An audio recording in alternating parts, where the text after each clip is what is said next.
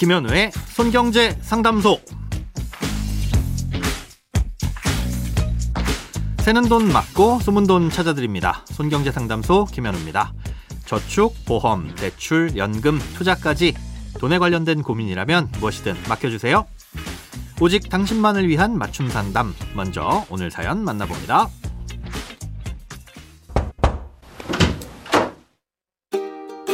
안녕하세요. 손에 잡히는 경제와 손경제 상담소 애청자입니다.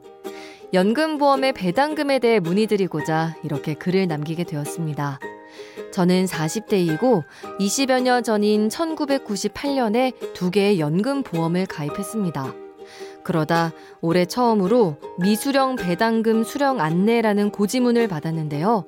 미수령 배당금이 있으니 송금 받든지 예치하든지 선택하라는 내용이었습니다. 금액은 약 100만 원 정도인데 당장 필요한 돈은 아닙니다. 그리고 해당 연금 보험은 은퇴 후 활용할 계획이고요.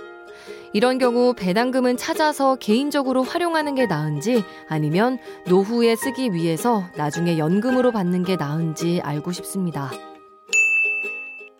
어, 예전에는 유배당 보험이라고 해서 이 보험사의 이익을 일부 배당 형태로 나눠주는 보험들이 있었습니다.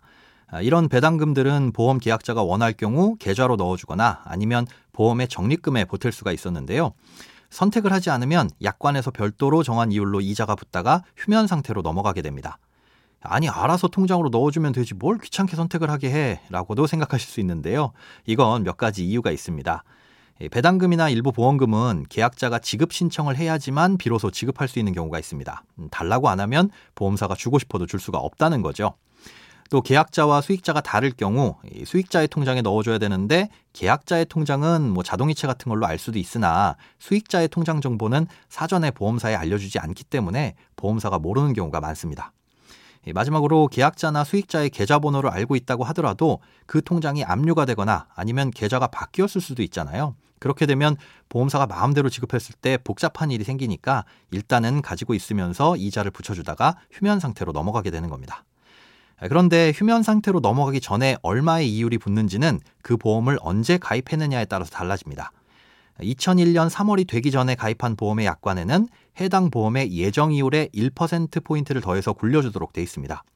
아, 이때 예정 이율이라는 건 보험사가 보험을 만들 때 아, 고객들 돈을 받아서 굴리면 앞으로 이 정도 이율로는 운용할 수 있겠구나 하고 정해지는 고정 이율입니다. 90년대 후반까지 판매되던 보험은 예정이율이 5%에서 7%에 달했기 때문에 여기에다가 1%포인트나 얹어서 굴려주다 보니까 사실 이때 발생하는 배당금이나 보험금은 찾아가지 않는 것이 유리합니다. 하지만 2001년 3월 이후에 가입한 보험은 좀 다릅니다. 이 이후의 약관부터는 1년 동안은 예정이율의 절반, 그리고 그 이후엔 1%의 고정이율로 개정됐기 때문에 기존보다는 확실히 낮은 이율로 굴러가긴 하는데요. 그래도 고금리 시절에 판매되던 보험이라 웬만한 예금보다는 낫다고 할 수 있었죠. 예, 그렇다고 해서 이걸 계속 이런 식으로 굴려주는 건 아닙니다. 앞서 말씀드린 소멸시효라는 게 있는데요. 일정 기간이 지나 소멸시효가 완성되면 휴면보험금으로 넘어가서 이자가 전혀 붙지 않습니다. 이 소멸시효는 2015년 3월 12일 이전에 사유가 발생한 경우 2년, 이후에 발생한 경우 3년입니다. 예, 사연자님께서 받은 안내문은 이렇게 휴면 상태로 넘어간 배당금이 있으니 찾아가시거나 아니면 가입하신 연금보험에 넣어서 보험회사에서 정한 이율로 굴리거나 이렇게 선택하시라는 내용일 겁니다. 아, 그렇다면 선택을 하셔야 되는데요. 가입하신 연금보험의 적용 이율을 확인하셔야 됩니다. 90년대 후반쯤 가입하신 보험은 예정 이율뿐만 아니라 적립금에 적용되는 이율도 높습니다. 보험사에 전화하셔서 최저 보증 이율이 몇 퍼센트인지 보시고 한 3, 4% 이상이라면 이건 복리로 적용되는 이율이니까 예금보다 유리하겠지만 1, 2% 정도라면 그냥 현금으로 받으셔서 굴리는 걸 추천드립니다. 크고 작은 돈 걱정 혼자 끙끙 앓지 마시고 imbc.com 손경제상담소 홈페이지에 사연 남겨주세요. 검색창에 손경제상담소를 검색하시면 쉽게 들어오실 수 있습니다. 여러분의 통장이 활짝 오는 그날까지 1대1 맞춤 상담은 계속됩니다. 돈 모으는 습관 손경제 상담소 내일도 새는 돈 맞고 숨은 돈 찾아드릴게요.